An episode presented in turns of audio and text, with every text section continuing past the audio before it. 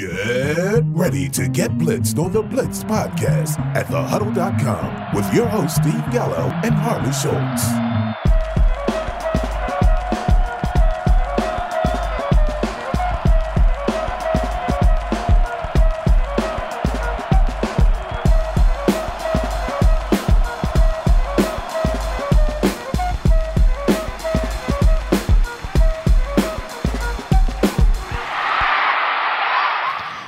Back for another episode of the Blitz podcast.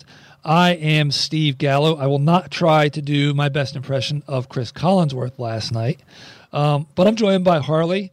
Harley, as always, how's it going, my man?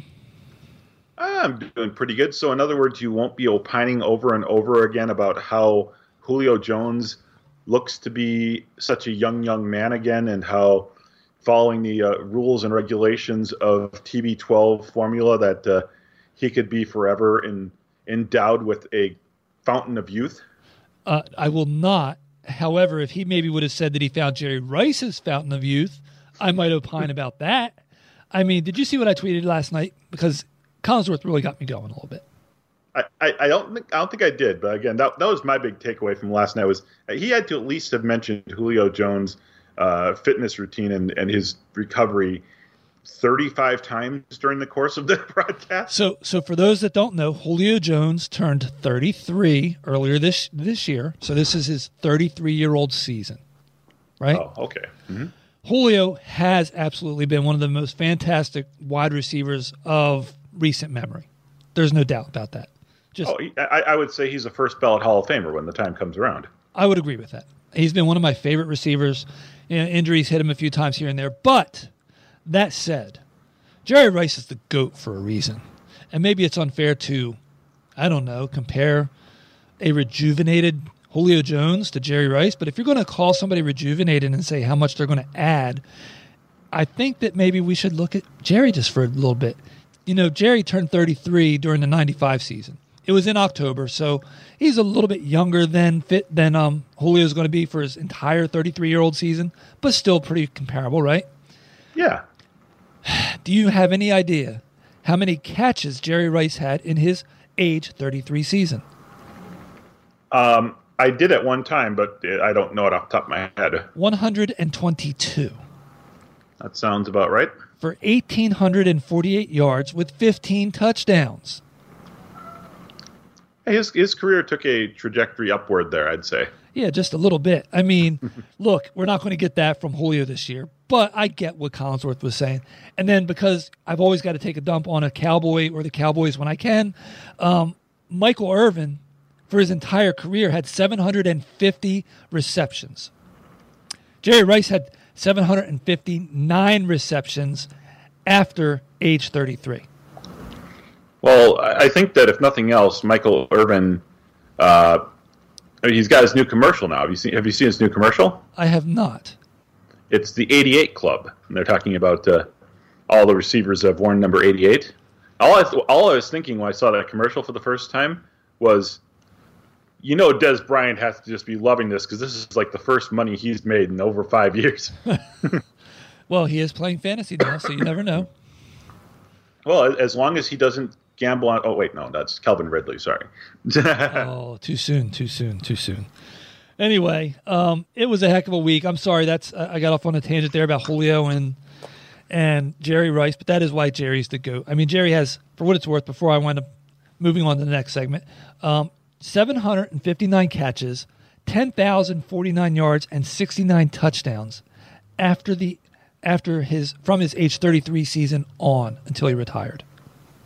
Well, if there is going to be a knock against Julio Jones or something that might keep him out uh, potentially of being a first ballot Hall of Famer, is his lack of touchdowns over his career. So it'll be interesting to see if Chris Godwin ends up missing some time, how much Julio is targeted, particularly yeah. around the red zone. Julio and Andre Johnson, two guys that never quite understood how how people couldn't get them into the end zone. in Julio's case, a lot of the time he was his own dang fault. He, he'd get tackled at the five yard line or the two yard line after a 70 yard catch. It was crazy. Yeah. Um, anyway, so we're not going to talk all Jerry Rice and Julio Jones tonight. We are going to discuss week one and try to help you decode what week one told us going forward. Of course, we will have our PSVs, our um, which is our pay ups, stayaways, and value plays for DFS. But before any of that happens, got to throw it over to Harley for this week's Blitz podcast news.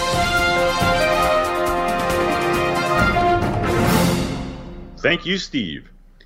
Dak Prescott broke his hand on Sunday night, and he will undergo surgery this week, keeping out potentially until week 10. When asked if he thought the team needed to trade for a replacement or just roll with backup quarterback Cooper Rush, head coach Mike McCarthy stated that as long as Cooper could get them three wins by week 10, they should be okay, as six or seven wins should be enough to take down the NFC East. Chris Godwin returned from his torn ACL much sooner than expected. Unfortunately, he went out and suffered a hamstring strain in his first game back. This new injury will keep him out for a couple of weeks, but he will still return sooner than he probably should have from the original ACL injury. So his fantasy owners should at least be happy about that. Najee Harris exited Sunday's game early with a foot injury. This should be alarming, seeing as how he battled a Lisfranc injury this summer. Fortunately, early reports are that this new injury is not a big deal. Nah, I don't know about that. Lisfranc injuries can be huge issues that linger over long periods of time. Of course, his fantasy owners should probably be more worried that Najee averaged only 2.3 yards per carry against a mediocre Cincinnati run defense. Keenan Allen left Sunday's game with a hamstring injury. His status for Thursday's game against the Chiefs is doubtful. In his absence, Mike Williams should have had a dominant game. Instead, he did abso-freaking-lutely nothing. Apparently, no one bothered to tell us that Williams suffered an injury to his solar plexus this offseason after sitting on his fat new wallet. and finally, Elijah Mitchell is expected to miss several weeks with a knee injury. This means that Jeff Wilson will be a huge FAAB target this week. This also means that Jordan Mason and Tyrion Davis Price will be huge FAAB targets in week three after Wilson suffers his annual injury. this has been your BPN News Update. So I like how you did that. I like how you kept Mike Williams not at the end, so maybe I'd forget about it. That sounded personal. Oh, it's it's way personal. I, I, read, I know I read some of your stuff that you had, so I know that Mr. Williams let you down bigly. It, it's it was crazy. It was such a great matchup for Mike Williams, even with Keenan Allen in there. And I mean, I can only assume that once Allen went down, that obviously they were able to double team Mike Williams a little bit. But Williams had done nothing before that either. Yeah, I mean, ridiculous. It's it's amazing that Herbert threw for 279 yards with three touchdowns. Nobody had more than four catches. Nobody had more than four targets. Nobody had more than 66 yards, and that was Keenan Allen, four four for 66. Um, Carter had three for 64. Gerald Everett three for 54 and a touchdown. Carter had a touchdown also. Mike Williams, well, I'm sure Josh he? Palmer owners are probably upset about the whole fallout too. I mean, everyone expected he would step in if something were to happen to one of the two big receivers. Oh well, he had four. He had four targets. He just happened to have three catches for five yards. exactly. Well, he had he had two catches early for zero yards. I remember seeing that line a couple times. Yeah, I think Baker Mayfield had a line early, something like two two completions in three attempts for minus one yard. So it was definitely a freaky Monday, that's for sure. Or I'm well, sorry, oh, Freaky, Freaky Sunday. Sunday. Yeah, Freaky Sunday. Now, speaking of Baker Mayfield, how about Robbie Anderson? I mean, everyone was so on board with Sam Darnold turning Robbie Anderson back into the Robbie Anderson that Sam Darnold knew while they were at the Jets. But obviously, that never materialized last year. Robbie Anderson looks like he might be a sneaky play going forward here this year if Baker likes him so much. He might be. He might find his way into one of my dynasty lineups over Mike Williams, honestly. well, I guess it didn't help that Terrace Marshall had what zero targets the entire game. Was, was he even on the field? Was he like a healthy scratch? I don't know, but I will find that out. How's that? If you can fill some 30 seconds here, I will find that out. Terrace... Well, I think that's kind of the big issue we had all weekend then is that it was basically it was a giant collection of milk cartons. I mean, say what you want about the players that outplayed their role, and, and there are certainly a couple couple players that vultured some touchdowns. I know D'Andre Swift owners weren't happy that Jamaal Williams got two touchdowns. Nick Chubb owners certainly aren't happy that Kareem Hunt got two touchdowns. But it was all of those gosh darn milk carton performances. Guys like Robert Woods, Allen Robinson, Cam Akers, Darnell Mooney, Mike Williams, Tom Brady, Kyle Pitts. Amari Cooper.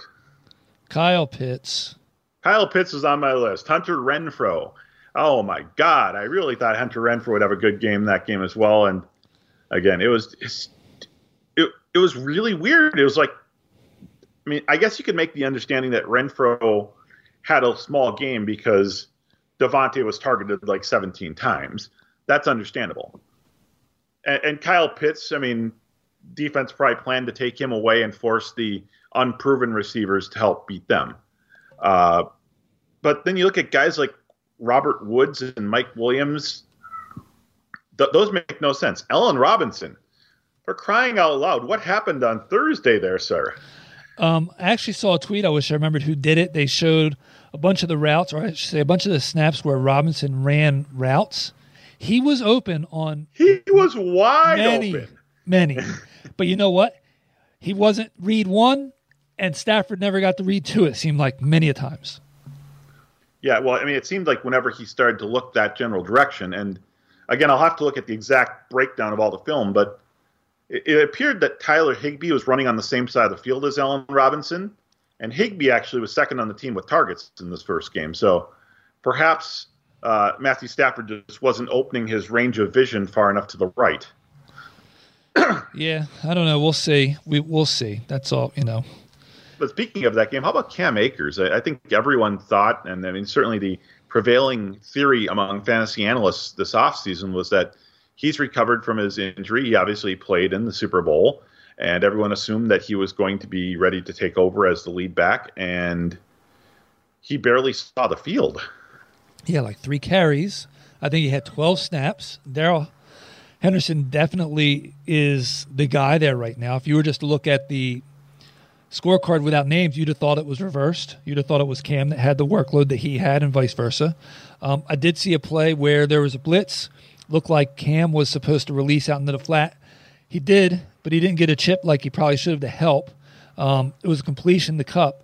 But maybe it's plays like that that the coach was hinting at when he says, you know, he said something about all out effort or something like that. Well, it's it's too bad because I mean Henderson had a good game, but it wasn't like a right.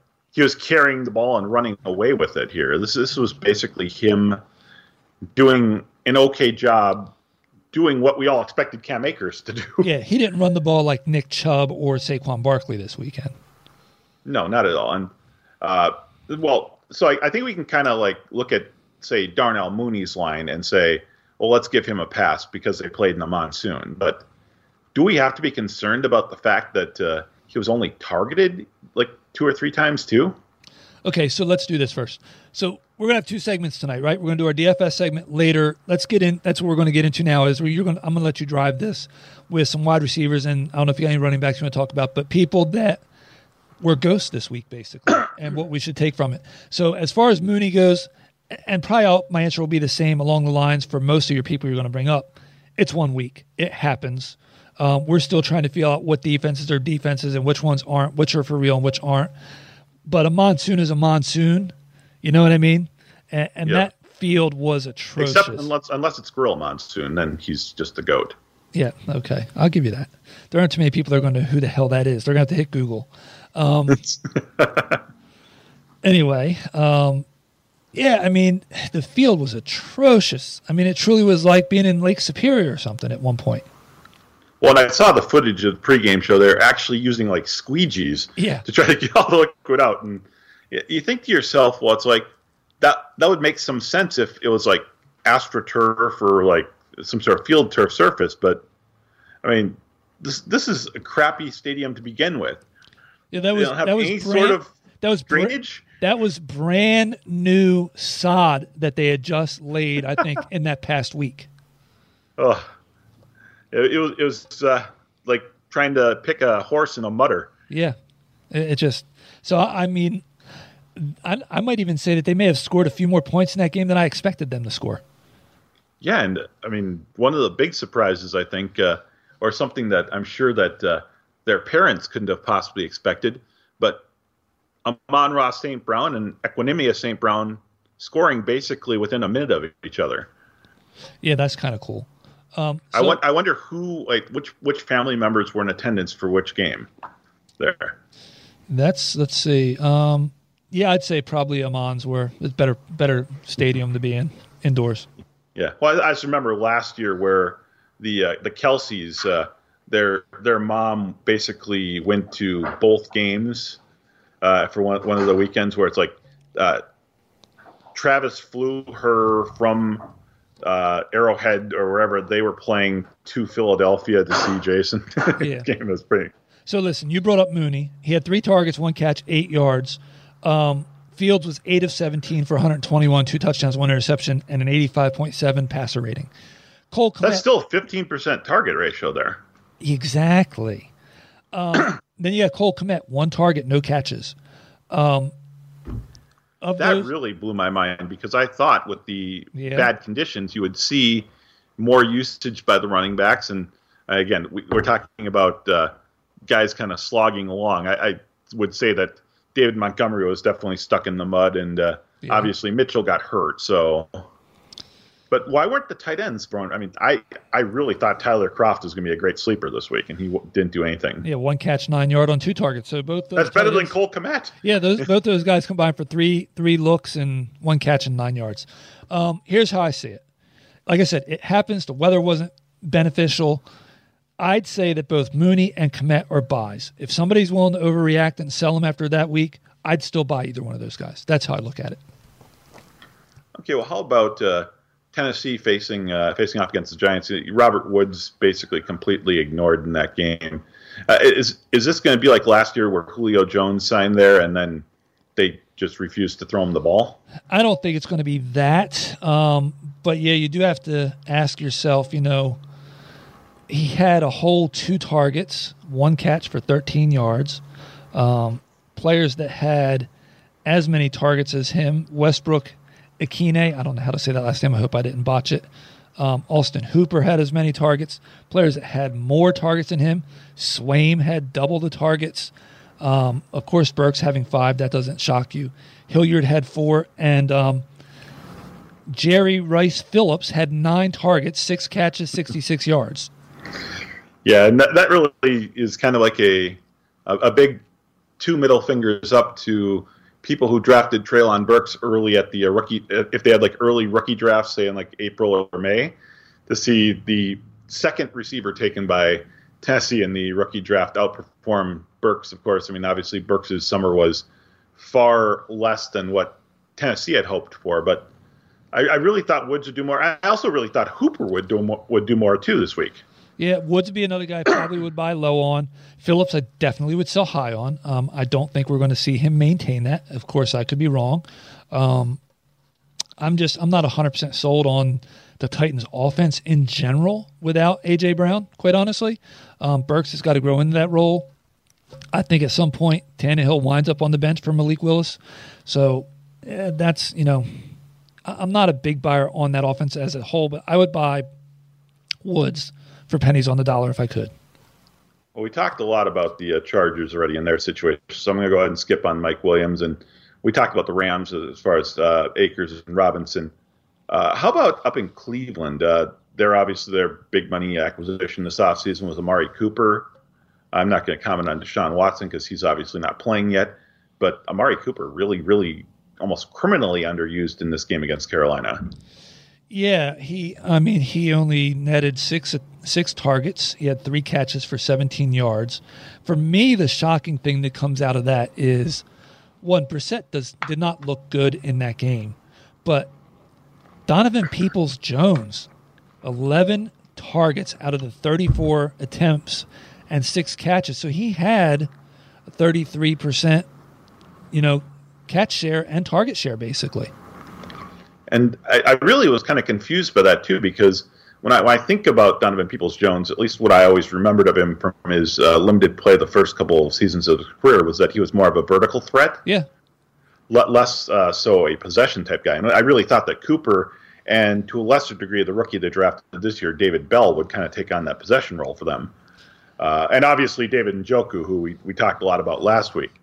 And it, it really felt like it, it, you know, it was Peoples Jones and, Yeah, I- and maybe just Brissett I was going to say, I, got more reps with him. I don't. I pronounced OJ Howard wrong last week when I said Njoku. Um, but anyway, yeah, I was disappointed. Don't, in, don't you mean Dawson Knox oh? 2.0? Yeah, there you go. Um, I I'm not going to say I'm buying low on Njoku, but I'm not selling him. I'm not, you know, you didn't get him as a tight end one more than likely anyway. So I, I still think that there's hope for him to still have that strong season, like I said, I thought he would have.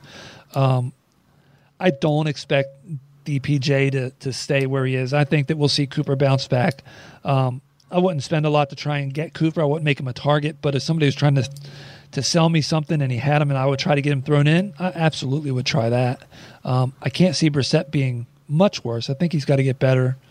Um, he'll probably get to be just where he's pretty solid, just as a time as Watson's coming back. Well, I'm trying to remember back to his season as a starter with Indianapolis, and it seemed like he uh, he, he he was able to keep one One wide receiver like one B, not not really a wide receiver one. I'd say more of like a Yeah. a high end wide receiver two off of him there, and so it's possible that uh, I mean it it might be DPJ, but I, I assume it's going to be Cooper eventually. Then again, when you have Nick Chubb and Kareem Hunt combining for, you know, almost 200 yards rushing, and you know, why do anything One- else? I'd like to comment on that too. I mean, I think both of us agreed that Carolina would have a much, much more eh, powerful defense this year than to give up that many yards to Chubb and Hunt. Well, this is what I think. This is one of those chicken or the egg type things. Both can be true. I mean, I do think that Carolina has a better defense, but sometimes the better offense and the better runner is going to get you. Yeah. And that's just what happened. I do think that Carolina will stymie some some backfields and make fantasy owners regret that they played somebody against them. They're not all going to do Nick Chubb like things. Um, Hunt was a good complement. Ch- Hunt was you know a little better than four and a half yards per carry. He got the only touchdown. I mean, Chubb was just a beast. 141 on 22 carries.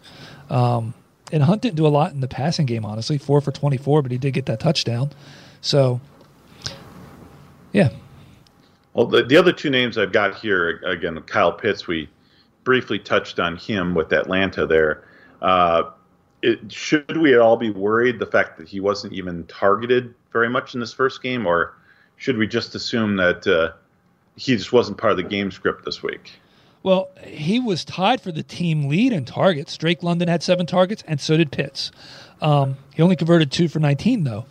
I don't think he got targeted a lot last year in the season opener either, but he, he seemed to fare pretty well. At this point, you drafted him to be a tight end one. Do not sit him. You're not going to sit him for anybody. You're going to have to play through this and take your lumps. So if this continues for three or four weeks, then you're in trouble. Um, I don't think it will. I do think that the cream will rise to the top. Pitts is going to have a solid game. He's going to have a solid season. He's going to be that you know top. He's going to be a top five, six tight end with top one or two ability. It's, it's a bad blip at the start of a season. Buy if you can. Well, and, and along those lines, I really, I just have a strange feeling that uh, seven targets for me at least. I expected, I expected more, and maybe that's just recency bias to the fact that he was getting 11, 12, 13 targets a game near the end of the year last year.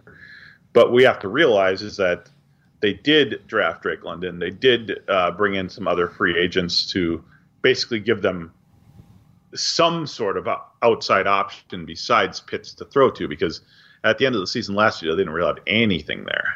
Yeah, and I don't think that it's necessarily a bad thing. I do think that it'll one will help the other, quite honestly. Um, and he'll have some 10, 11 target games for sure, and he'll eclipse 100 yards in some of these some of the games that are coming up, and he'll have multiple TDs in some of the games coming up. Um, this is not indicative of what I expect to see from Kyle Pitts for the rest of the year. The, the last name I've got on my list here is Hunter Renfrow, and again I've got a lot of shares of Renfrow in dynasty formats. Obviously, he had a big breakthrough season last year, and we all knew that Davante Adams would be the alpha receiver there this year. But I, I, don't think I expected it to be quite this bad of a, of a differential between the number of targets Davante got and Renfrow got. I mean, obviously Carr has familiarity with Adams from their college days, but he also has familiarity with Renfrow from the last two years. Yeah, I mean, 17 targets. Yeah. 17. I, that's that's kind of what Davante does, though. I mean, I mean that's a 46% target share rate. And then yeah. you have both Waller and Renfrow that come in second, both with six targets. Um, you know, Waller had the big catch that helped save his day for the most part at four for 79 with that 31 yarder. But um, mm-hmm. there's a lot of mouths to feed there. Um, but overall, I mean, Carr was 22 of 37 for 295 yards. You back out Davante Adams, there's not a lot left to go around. So he only was passer rating 69.1. So there, there's a lot of room to move up. I think that this is probably something that you can say, well, I'm not going to be able to rely on Renfrow as a solid wide receiver, too. He's still a three or flex play. And there'll be weeks where he gives you some plus on top of that, I think. I think I can add one more name to the list, too, based on our conversation here regarding Renfrow. A similar situation uh, involving a acquired receiver dominating the touches, dominating the targets this week. It was in Philadelphia, where uh, AJ Brown really was the focal point, and Devonta Smith did absolutely nothing. you know, yeah, he had four targets and zero catches. AJ had 13 and cashed in 10 for 155. Um, yeah. So his 13 targets divided by those 32 attempts, he's around 41% target share. That's up in that Davante Adams range almost, you know? Yep. Um, Smith and what he brings to the team, he's not a he's not a Djax type guy where he's going to be all big play all the time, but you're not going to get consistent numbers out of him. I don't think he's going to have weeks where he disappears somewhat. Not like this, um, but I think that this should help to make people just sober up to the ability to the reasoning that he's probably a, a eh, fringe wide receiver three ish type guy. That's probably more the wide receiver four flex range um, with the right matchups. And even then, you're still not going to know because Hurts will pull it down and run the ball 17 times. Um, and I really, I, I just kind of looked at and I was starting to do my analyzation for next Monday's game between them and the Minnesota Vikings, and I really feel like what I saw at least of Devonta's uh, routes, it, it, I think he might become a Tyler Lockett, where you might see him have three games a year where he scores yeah. two or three touchdowns, and then the rest of the year he does next to nothing. Now, again, that's not quite DeSean Jackson, but that's that's bordering on that for Philadelphia fans. Yeah, that's not that's not a bad analogy and, and not a bad person to compare him against. Um, I'm not saying I'm buying him. I'm not saying I'm selling him because I don't think you drafted him to be that kind of guy on your team. So you know, I'd probably sit tight and just see if I've got somebody else. That's why you draft depth and and you go from there. Um, I was a little more angry in that game that Miles Sanders only got one of the four rushing touchdowns because I called for him to be the biggest regret that people left on their bench this weekend and said he would score two touchdowns. Well, he, he actually was running the ball with power and authority too. He sure was. Thirteen for ninety-six. and a long of 24. So it's not like he, he broke off a 70 yarder and 12 were, you know, for 26 yards or something. Yeah, I mean, as much as everyone was gushing and glorifying over Saquon's performance, I, I, seem to remember a couple of big carries in there in his final line. So, yeah, well, big carries do make up big totals for running backs usually. Um, but hey, there's no denying Saquon looks like he's healthy and he's back. Well, unfortunately, we've had quite a few injuries this week. As uh, as I rolled off in the news, there are four uh, key injuries at least there, and most importantly, I'd say is Dak Prescott, and I think that really kind of puts a huge damper on the entire Dallas offense going forward didn't look very good with Dak in last last night, honestly. And, for those, yep. I, I, missed doing this. We're, we're early in the season. I missed announcing that we, of course, are recording on Monday night. So the Monday night game has not com- has not completed yet. Right now, it's currently seven three Seattle. Um, so we don't have a full week to, to actually talk about. So there may be some players that I'm like, oh, I'm not sure how they performed this past week. Well, let's see. I think they'll do this next week. Oh no, wait, they're playing Denver. They're playing Seattle. And we don't have a full picture of what those teams even look like yet. So, um, yeah, well, that, that's uh, basically my uh, soapbox on a bunch of players that were no shows for me this week, and I think in general, and I, I think you did a good job breaking it down, kind of pulling me off the ledge, so to speak. And you know, it, it's week one, It's folks. week one, It's that's week it. fun. It's in a first of all, the NFL season isn't a large data point season because you're only talking 17 games, right? But one Yes. one data point definitely is not enough to make a decision on. Just file it away, keep it in the back of your head, and you start to compile the stuff that happens, and then you make your informed decisions as you go forward. Don't overreact to week one. It's kind of like you know if you're in Stranger Things, just look at it as the upside down. Get out when you can and get it back to normal. Exactly. I think. I don't know. And eat lots of Eggos. Yeah, Eggos. There's nothing wrong with Eggos. I had Eggos. Oh, Eggos are the best. I had Eggos this weekend, actually.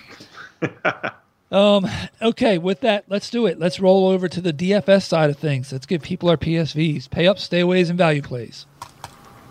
Well, we still got a full slate of games. Uh, there is one additional primetime game this week, so uh, that that those players will not be obviously in the main million million maker uh, lineups. But I'm going to say that with this many players, we're looking at one, two, three, four, five, six. I, I've got us with six matches. Oh, I'm taking the under. I did not like this week. Okay. Watch us, watch us go blazing past it. And yeah, it's my favorite Monday. Two games. I hate Mondays with two games.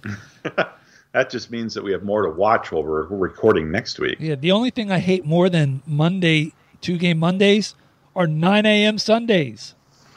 and I'm not Those are coming soon enough, and we have a few of those this year. and I'm not talking from the West Coast. I'm talking on the East Coast. Oh, yeah, we got uh, Tennessee at Buffalo and Minnesota at Philadelphia in the uh, two games next week. So, I obviously, I think you've got a rooting interest in Philadelphia. Obviously, I've got a rooting interest in Minnesota. So Yeah. that's be a fun game. I think that's going to be a high scoring game. Yeah, that's what I'm thinking too. It'll probably be seven three, um, and Justin Jefferson will score both the seven and the three somehow. I'm not sure how, but that's what'll happen. Anyway, all right. What are we going to match on? You said six was the number. I have six. All right, let's start it. Let's see if we can just sweep one of the categories and go from there. Okay, let's start off at quarterback because I know you love quarterback so much. I'm going to pay up for Russell Wilson, who we're just seeing tonight playing against Houston. Uh, Houston managed to not lose last week, but they did give up 352 passing yards to Matt Ryan. Uh, Russell Wilson is at worst on par with Ryan at this point in their careers, and I'd argue that Wilson has a little bit better depth among his receiving weapons compared to Ryan. I mean, Ryan obviously has Pittman, who may be better than both Courtland Sutton and Jerry Jeudy, but obviously Russell has both Courtland Sutton and Jerry Jeudy, and the second receiver, at least for Indy, is still a little up in the air. You know, I don't hate Russell Wilson this week at all. I didn't like the fact that I didn't see him play this week. Um, so that probably made me look a little bit past him. My pay up, I'm going for the top price guy, Kyler Murray. Arizona got their, you know what's handed to them by Kansas City. um, I don't like that it's on the road. However, I do like that. I believe that it's going to be a high scoring game. Murray will use his legs at 75 and 8500. That seems a little cheap for the top priced quarterback to me. So I'll pay up for Murray this week. Yeah, and it, it was. I mean, I think most of the top priced guys aren't too bad this week, but there were some really good value options too. I mean, I like Jared Goff at home versus Washington.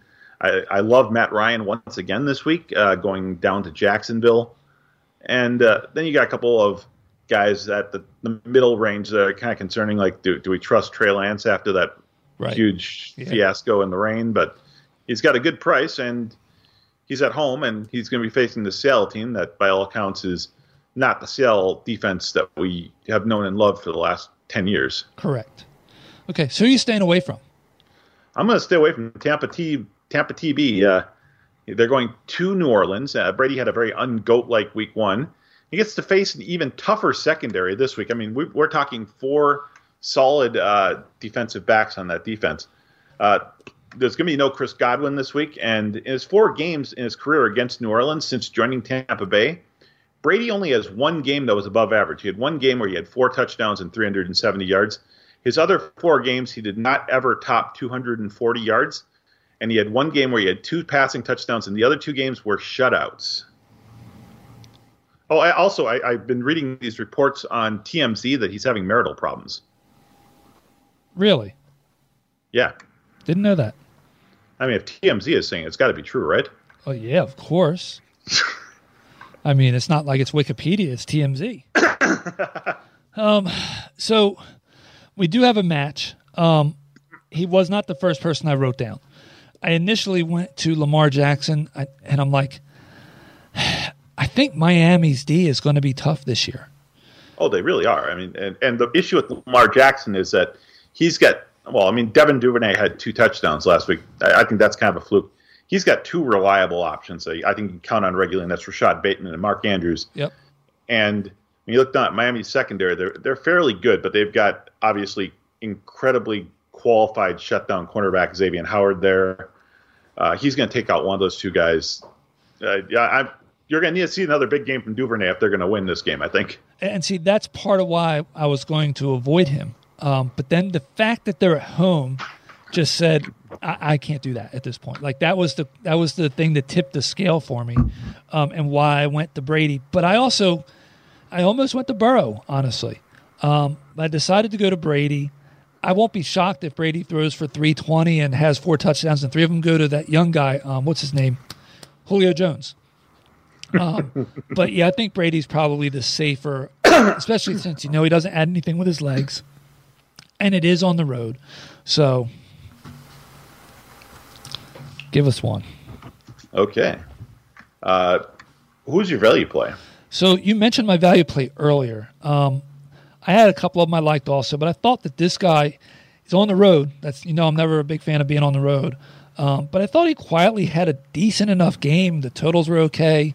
Um, I got I like Matt Ryan at 5500, 6800 going on the road to Jacksonville. You see what um, Wentz just did to Jacksonville. Granted, they were in Washington, but it also wasn't the best weather. Um, I think that Ryan is a solid play going down into Jacksonville this week. Well, that's their second match right out of the books here. Uh, Jacksonville's they they have really improved lots of levels of their team. Obviously, they've spent a lot of money on their offense this offseason. They've drafted really well as far as getting defensive ends and some linebackers in there. But their biggest remaining issue is their deep pass defense. And I think the veteran Ryan should be able to pick them apart this week, especially after seeing what Wentz did this past week. Speaking of linebackers, did you see the interception by the rookie? Yes. that was fantastic. That was one of the best interceptions I've seen by, and I don't. It's not even fair to call him a linebacker. He's an edge from a guy that rushes the passer. I mean, well, he, he was going one way, his body went the other. I mean, it was he was like he read it the entire way. It wasn't lucky or anything like that.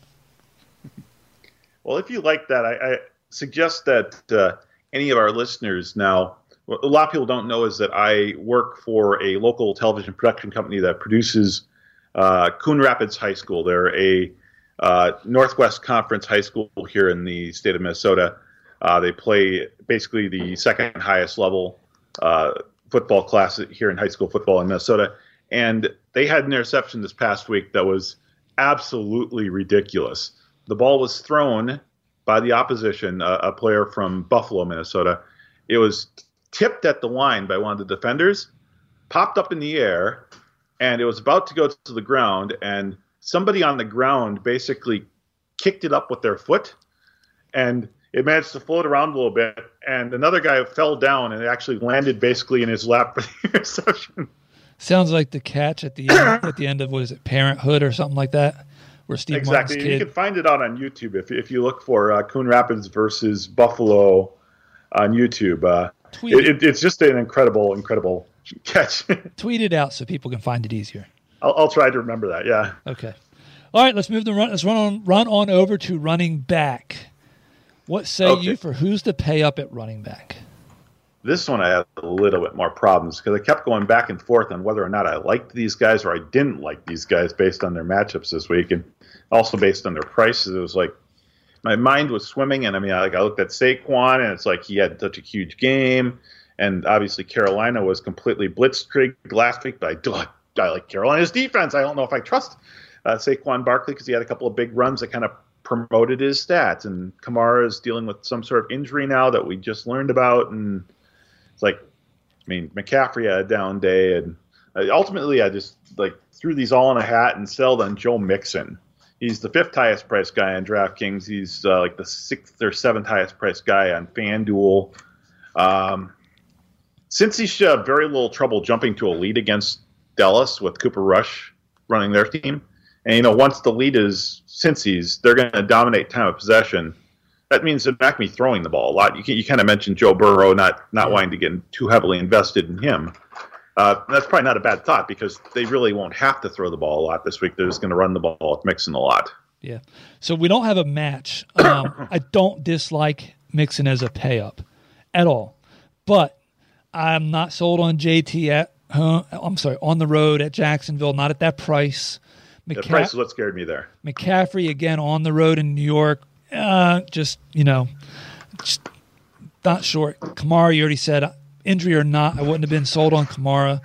Um, that Tampa Bay defense is pretty legit, even if I was going to say you got Lavonte and Vita in the middle there. It's hard to run on those two guys. Yep, and and Akiem Hicks is there now too. Oh, um, I forgot all about Akiem Hicks. Dang it. Yeah.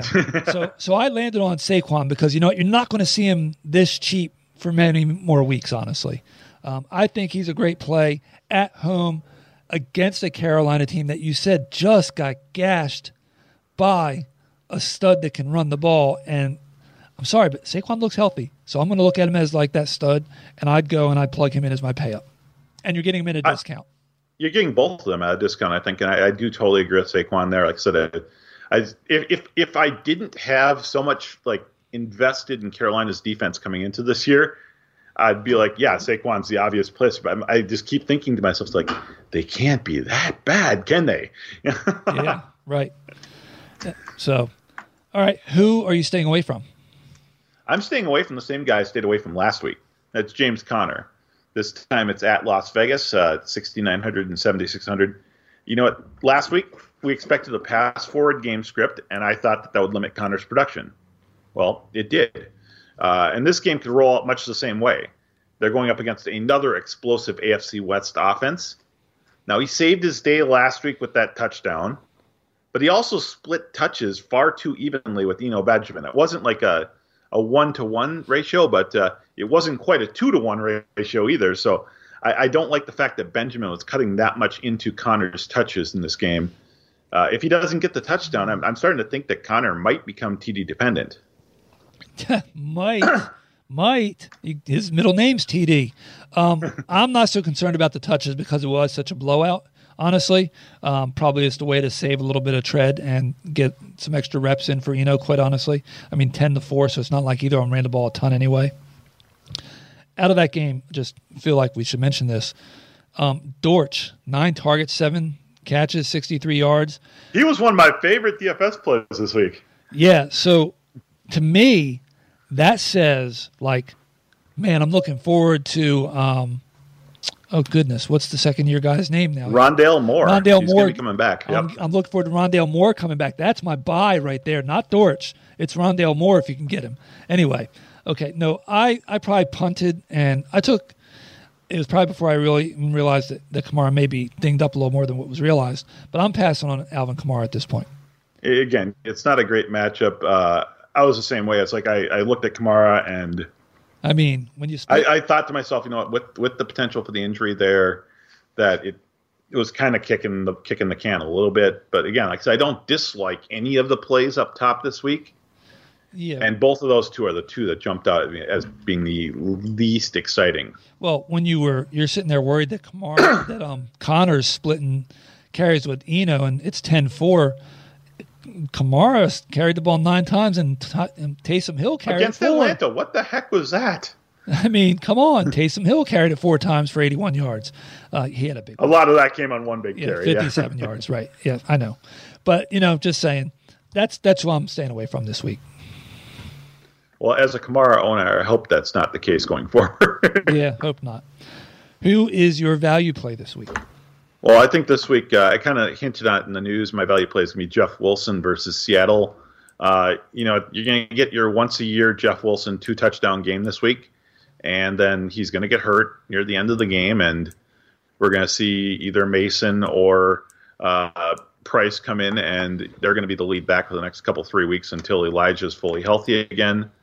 And who knows if one of those two runs with it, maybe Elijah will not be the running back Uh, at some point this season. so, two main reasons why I did not pick him as my value play. because everyone's going to be on him and his ownership rate is going to be way too high. One, because everybody's going to be on him and his ownership rate is going to be way too high. Two, I don't know how much of a second slash third fiddle he's going to play to Deebo Samuel, honestly. That is also a possibility, yes. Just being honest. So the first. But I, I will say this. Good. Deebo was kind of forced to play running back this week because they didn't have Tyrion uh, Davis Price active for this game, I think. Yeah, but he was also forced to play running back last year when something happened too. So Well, last year they were down like six running backs, so that makes some sense. So I don't know, and they need a win. I just I see you lean on your best players. So uh, Jeff Wilson could have a big day. I, I'm just not going to buy into it at that price. It's worth taking a shot though. Um, anyway, the first name I wrote down as a value play. Ready for this? Go ahead. Okay, Joe Mixon. it is. I'm not going to lie to you, but I, I said that's cheating. It's he's too high priced to call him a value play. I know we've done that in the past. So you're going to go with Samaje Perine instead. no, no, no, I'm not. So I crossed him off, and I'm going to split my value play. I'm going to play one of these guys on DraftKings and the other one on FanDuel based on price. okay. I've got Chase Edmonds that I'm going to play on DraftKings at 5,200.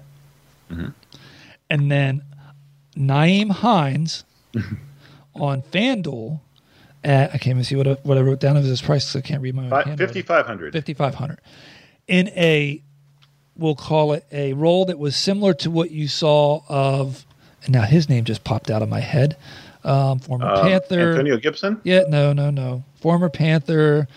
Um, curtis samuel Oh, yeah, yeah. i think you could see him in a little bit of a curtis samuel type role doing stuff from the slot and stuff so i think that he's a decent little value play Well, again, if, you just look at the receiving numbers for McKissic and uh, Gibson in that game, too, Even that, obviously, uh, we did see more Jonathan Taylor receptions than I think most people thought, and Hines wasn't used nearly as much as people thought he would be in week one.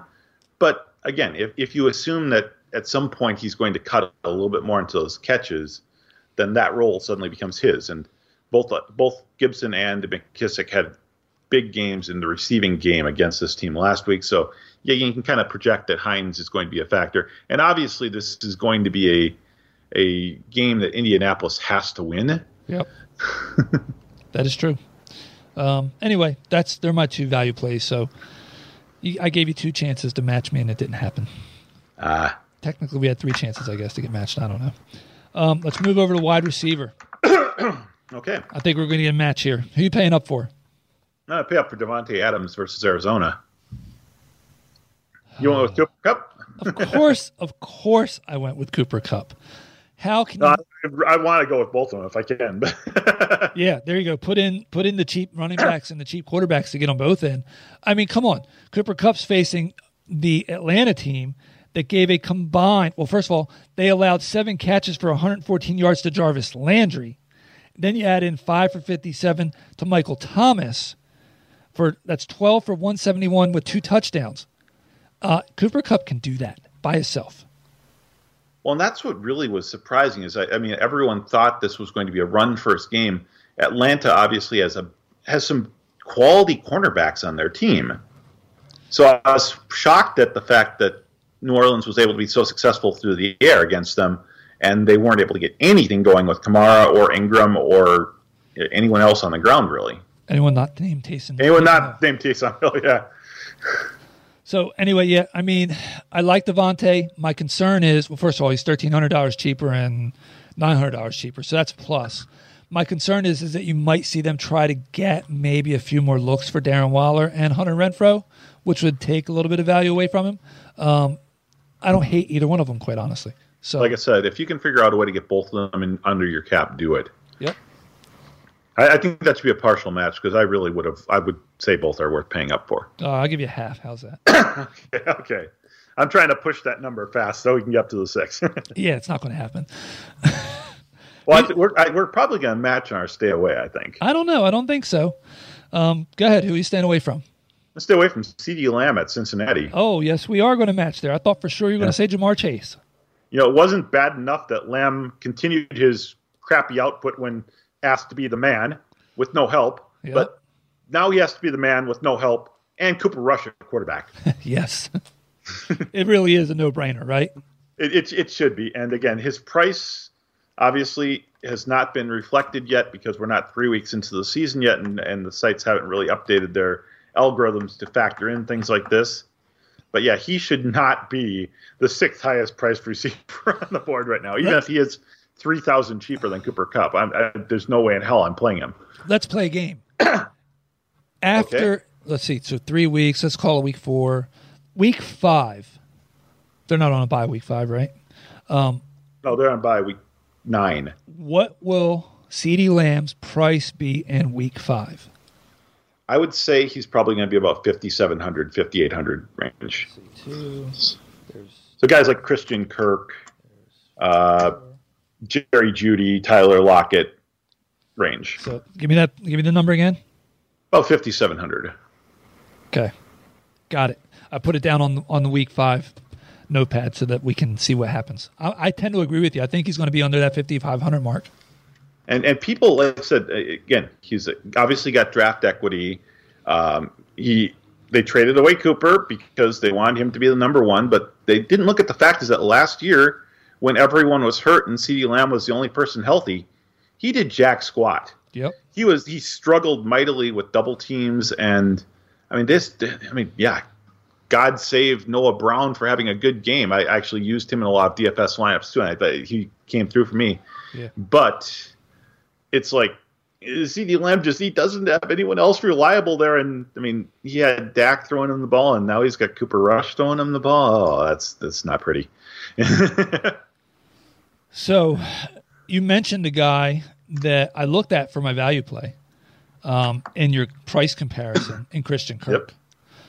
But Christian Kirk's still a little bit too much money for me to call him a true value play, especially if you want to get those higher priced receivers in there.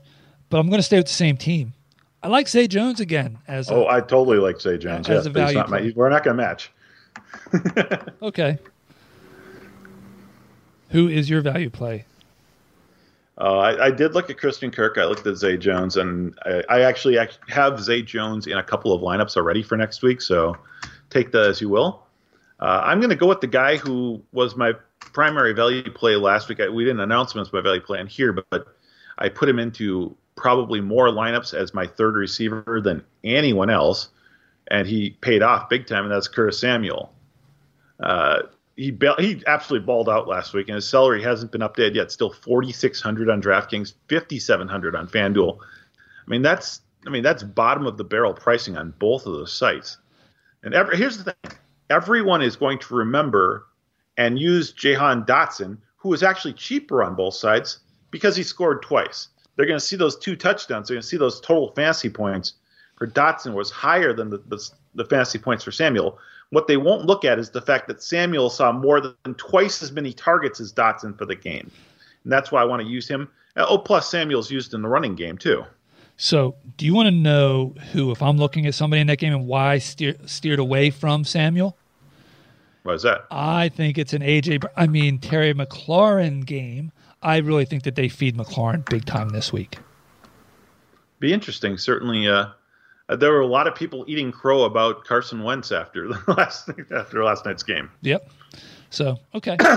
so we've got let's see three and a half because I gave you the half. That means we got a sweep tight end. Yeah, I don't think it's going to happen, but uh, eh, weirder things have happened. Yeah, I don't think it's going to happen either. But who are you paying up for at the tight end position? Uh, can I pay up for no one? I really like any of the tight ends really this week, but uh, I agree. I'm going to pay up for Darren Waller.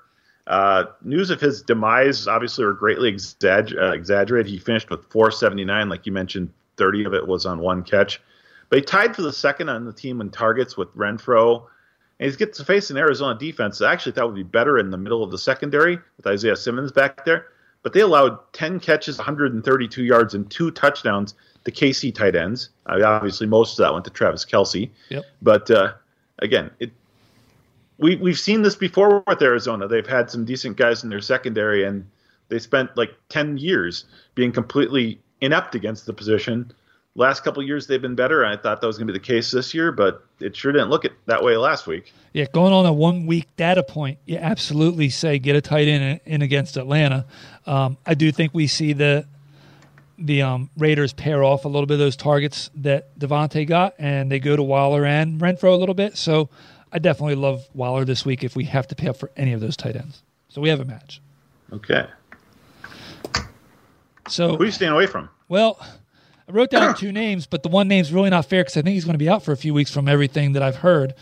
So I, I initially wrote down George Kittle, um, but and I'm going to say it's a travesty that Taysom Hill's getting points as a quarterback, a running back, and a tight end now. Um, but the guy I wrote down as my stay away that I'll go with is Kyle Pitts. On the road against the Rams, not the type of game that I'm expecting Mariota to have a good game at. Of course, you know, Pitts could redeem himself and have five for 60 and a touchdown, but it's not the best bounce back game for him to have. Well, perhaps we are in danger of uh, making that uh, high because I also put down Pitts for much the exact same reasons you did. Uh, obviously, if Kill even starts, I wouldn't put him in my lineup because it's a groin injury, and that sounds like something that'd be fairly easy to re-injure. And obviously, Kittle was nicknamed George Brittle for a reason. Yeah. Uh, but yeah, no, I, I ended up going with Pitts as well. I mean, Taysom Hill qualifies at quarterback on DraftKings only. He qualifies at tight end only on FanDuel. Both of those things as with it come together and say, hey, look, he's a tight end this year. He they've said he's a tight end this year. He might get some wildcat snaps, but it, he's a tight end. Yeah. Uh, so, and I'm not paying 6,200 for him on FanDuel anyways, but that's that's another story altogether. Okay. Who is your value play?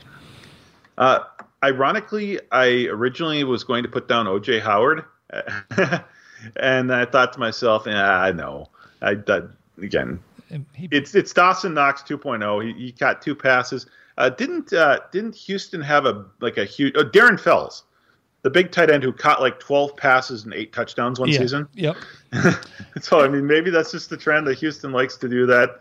I, I certainly don't mind him at the bare minimum three thousand dollars. It's that I'll pay that for him, I guess. But the guy I ended up going with is a guy who I, I really like uh, this week, and that's Hayden Hurst, thirty six hundred on DraftKings and fifty three hundred on FanDuel.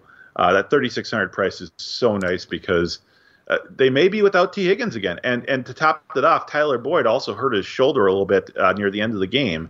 Uh, they may both play. We don't know that yet, but I think either way, if one of them or both of them is limited, I mean, Mike Thomas drops several passes thrown his way. So I have a feeling Burrow's not going to be super excited to throw him the ball. And obviously, the defense is going to try to shut down Ja'Marr Chase. That's going to leave Hayden Hurst as the obvious beneficiary. Uh, you're forgetting Joe Mixon. Um, so we're not going to hit the over. We're hitting the under. Uh, um, I didn't like any of the cheap guys. I like OJ Howard. I'm not going to base not saying he's a value play this week based on the fact that he only had two targets and two catches and he cashed them in for two touchdowns, right? Um, that it, it is what it is. I think he's going to be a positive on that team, and I think we'll see him have a solid year. Um, Brevin Jordan probably going to be the guy that gets hurt most by OJ Howard being there, but I, I just I didn't like any of the lower price guys. I looked at Mo Alie-Cox, eh. Looked at Evan Engram, eh. Looked at Hayden Hurst, and all I saw was Joe Mixon. Um, I, I wound up going all the way up to Pat Freiermuth for my value play. Huh. I, I actually like that play. Um, I was actually a little disappointed on the amount of usage Zach Gentry got in that game. Yeah, it's for me. It's you know you've got Najee, who's you don't know what's up with him, right? Yep. Um, and I just think that you see you see Pat have a slightly bigger role. It's at home. Um, New England's linebackers probably the weakest link in that defense. Um, I'd rather not play against their you know their cornerbacks and safeties, but they're still not the t- same team that they used to be. They're not the fearful New England team. Um, so I landed on Pat. I figured he's pretty much like a just safe. He's probably a 10, 12 point guy. Gets in the end zone, he'll get you three times. And the price isn't that bad. I mean, 4400 and 5400 that's uh that's what tenth, uh, ninth, I should say, on DraftKings, and eighth on FanDuel. So yeah, it's, it's kind of middle of the pack. I mean, I looked at Njoku at home against the Jets. You know, it's just font's pretty. You know, it's cheaper, and you got Albert O. But just again, not seeing Albert O this week yet. Um, Logan Thomas. You know, Dallas Goedert didn't do too much against Detroit though. But then again, it's, it's I don't know. So yeah, I didn't love all the cheaper price. I didn't love tight end this week at all, quite honestly. Yeah, it's it's pretty. Uh, I mean, I think coming into the season, we looked at the tight end position and thought, oh, there's actually some decent plays, but yeah, it didn't show out week one. Obviously, one week value points, as you like to say, and uh, I, think there's going to be players that are going to come back. I mean, obviously, we're not going to see another zero yards, zero catches from Austin Hooper. I, I kind of dig him a little bit. Uh, uh, don't mind Cameron Brate. Again, if Godwin's out, I think he's going to see a yeah. few more targets there. Uh, I was shocked that the Jets' only touchdown went to Tyler Conklin, as all I'd read and all I'd heard in this preseason was that Joe Flacco was kind of meshing with Elijah Moore. And obviously, New York Jets have never been known to use their tight ends really. So seeing Conklin get their only score was kind of a bit of a shocker to me. Yeah. But yeah, no, there's there's not a lot. I mean, the value the value level players, those really cheap tight ends this week, just are not very appealing. Yeah, Dalton Schultz maybe, but he's not cheap. So uh, he's probably the biggest beneficiary in the Dallas offense with the Dak injury, quite honestly. So, in any event, um, you know what? Make sure that if you haven't subscribed to the Huddle, you subscribe. If you're not following Harley on on Twitter, follow him at Nuclear Harley. Maybe he'll tweet the link to that interception he was talking about. You can follow me at Steve Gallo NFL, and you know what? Hopefully, you have much better luck than you had in week one. And that means even if you have great luck, have better luck. But like everything else, and like always, get blitz responsibly. Cheers.